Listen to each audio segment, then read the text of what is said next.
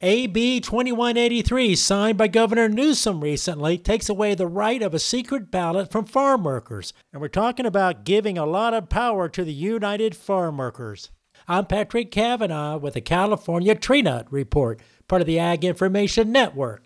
Manuel Cunha is president of the Nisei Farmers League, representing growers throughout the Central Valley.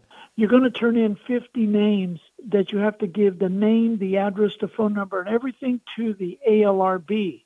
ALRB goes in and sends the ballot, sends the names to the UFW, and mails the ballot to the worker. Meanwhile, the UFW got the address and names of the worker. Wow, they got the names and addresses of workers. And how is to say that they don't duplicate the ballots? It takes away the freedom of right of an immigrant worker.